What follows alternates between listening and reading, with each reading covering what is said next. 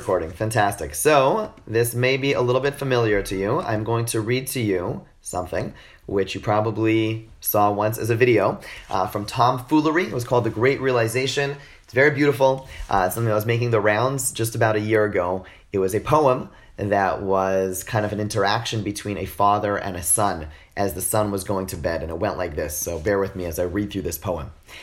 And here you have the boy speaking Tell me the one about the virus again, then I'll go to bed.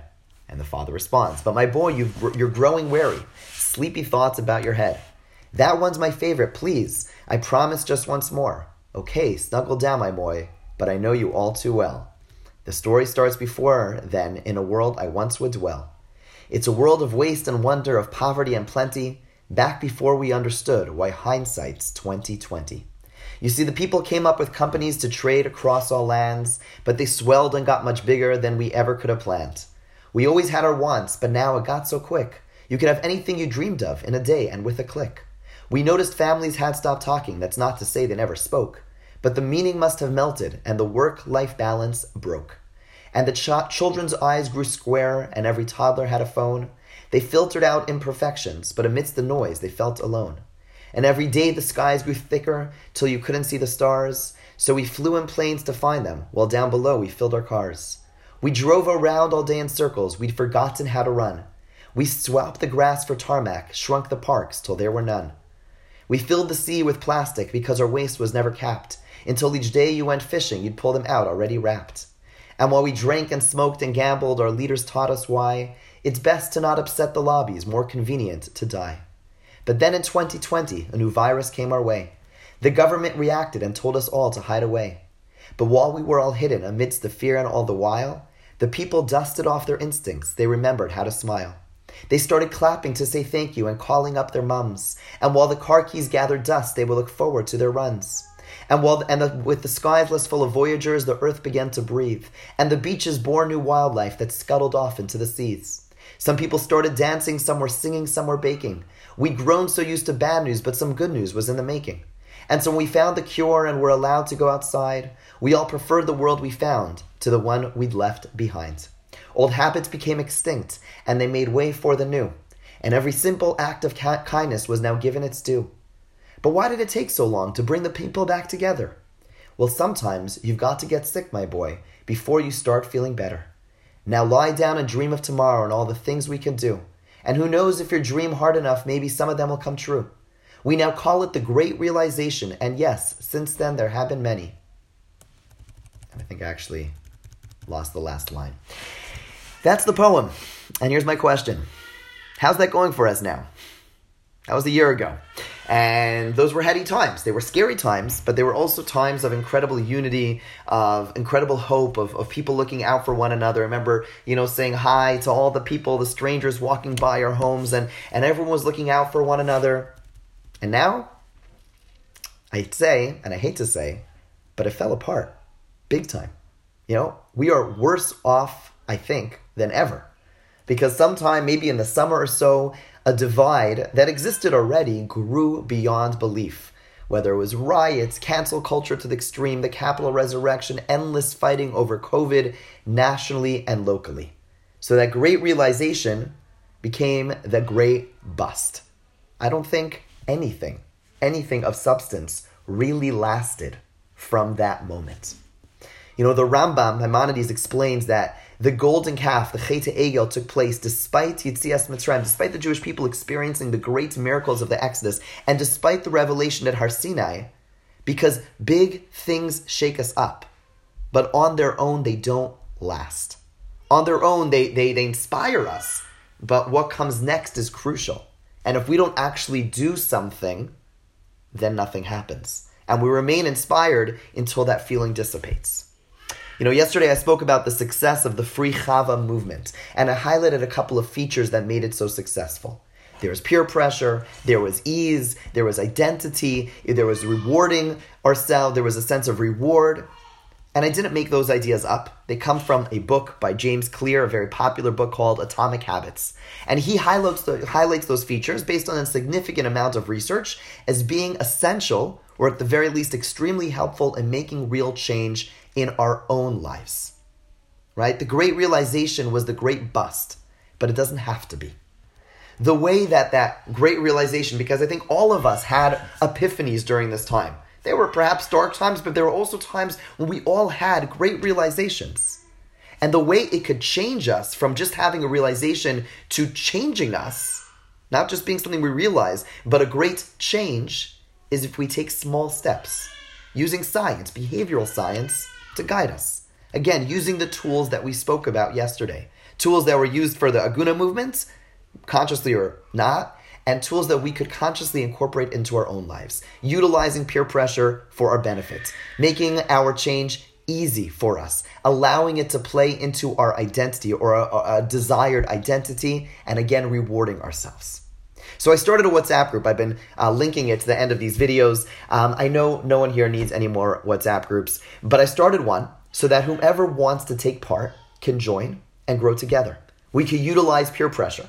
Now, I'm going to, uh, you know, remind everyone that it's a WhatsApp group with the goal of sharing. There's going to be specific prompts and questions asked and opportunities to share, not to overshare. It's not a place to share irrelevant memes. It's not a place to leave voice notes. Heaven forbid, if you leave a voice note, you will be kicked out. If you post more than once today, you will be kicked out. Um, and if you leave a voice note for longer than a minute and a half, I will never speak to you again. But we'll use peer pressure for our benefits, right? We're going to utilize it for our benefits. I created a little form, which I'm going to share in that WhatsApp group, which will help us map out what we want to work on as an individual from things that we realized during this past year, but we haven't really made practical change with, right? This will be a worksheet that will allow us to help ourselves. You know, it's a spiritual time in the Jewish calendar between Pesach and Shavuos, and so I'd encourage you, do whatever you like, but I'd encourage you to choose something that's a little bit spiritual in nature, whatever that might mean to you.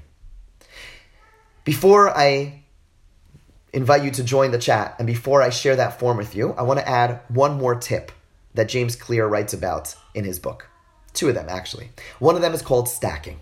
Stacking is a brilliant little technique, which means I stack habits. If I want to, for example, yesterday we spoke about weddings and prenups, right? If I want to ensure that the prenup takes place, someone yesterday on my Facebook feed had a great suggestion. Why not incorporate it into the wedding itself? right? Because then you have people signing the ksuba, and immediately afterwards you'll have them signing the prenup. You just stack the habit. I'm starting the ksuba anyways. Why don't I add the prenup to that? That's called stacking. So if I want to incorporate a certain behavior into my day, so what I would do is I'd say, well, I have a morning coffee. As I have my morning coffee, or as soon as I finish my morning coffee, I'm going to do X or Y or Z right? That's another example of stacking. I connect my desire habit to something I already do. That's called stacking.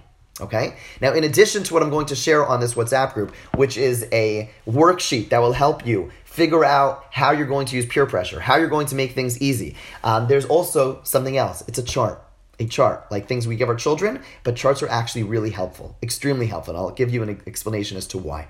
There's an individual, you never heard of him. His name is Trent Dyrsmid, okay? He was a rookie uh, out of college, hired to make sales for some small time stockbroker company. No expectations whatsoever but within a few months, he was earning more than anyone there.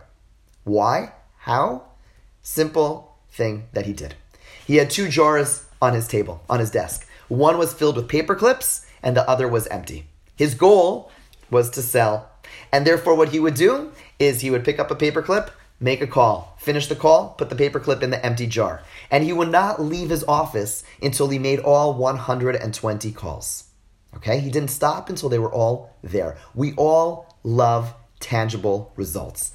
And it's especially true when we're chasing spiritual or relationship goals. It's very hard to track, right? How do you figure out when your relationship with a family member, with a spouse, with a friend is good and very good, right? These things are very hard to track. And so we need to artificially track it, right? How do we track any spiritual goals? You know, again, I, have shared, I shared this on Shabbos. Uh, for me personally, as a rabbi, I, I, don't know how I track success. What does it even look like? My wife makes fun of me. My favorite things to do is like mowing the lawn because it was messy and now it's mowed, or like washing dishes, dirty dishes, clean dishes, right? It's very clear there is a problem and there is something that is solved, right? But spiritual goals typically don't have tangible um, ways of measuring them.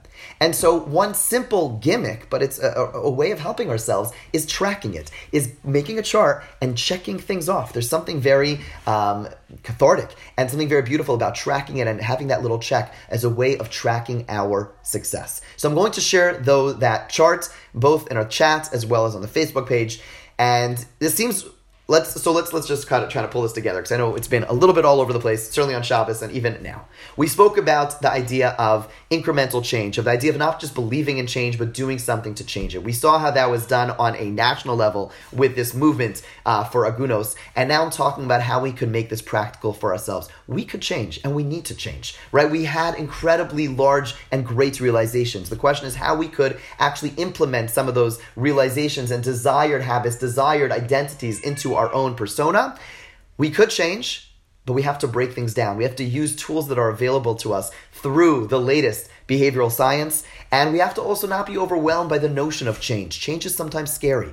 Okay, the goal is just to change a little bit. My favorite story, uh, again shared by James Clear, is about the Lakers of '86. Lakers of '86 were dubbed one of the best teams or the best team in NBA history. They had a phenomenal record, but they did not make it to the championships. Okay, and Pat Riley, the legendary coach, decided over the summer to create a new system where he was going to help his team succeed. And what they did was they tracked their stats all the way through college, all the way from college, and they figured exactly where they were right then and how much they've grown. Okay? Whatever system they used. And the goal, Pat Riley told his players, was that by the end of the season of 87, they're going to be 1% better.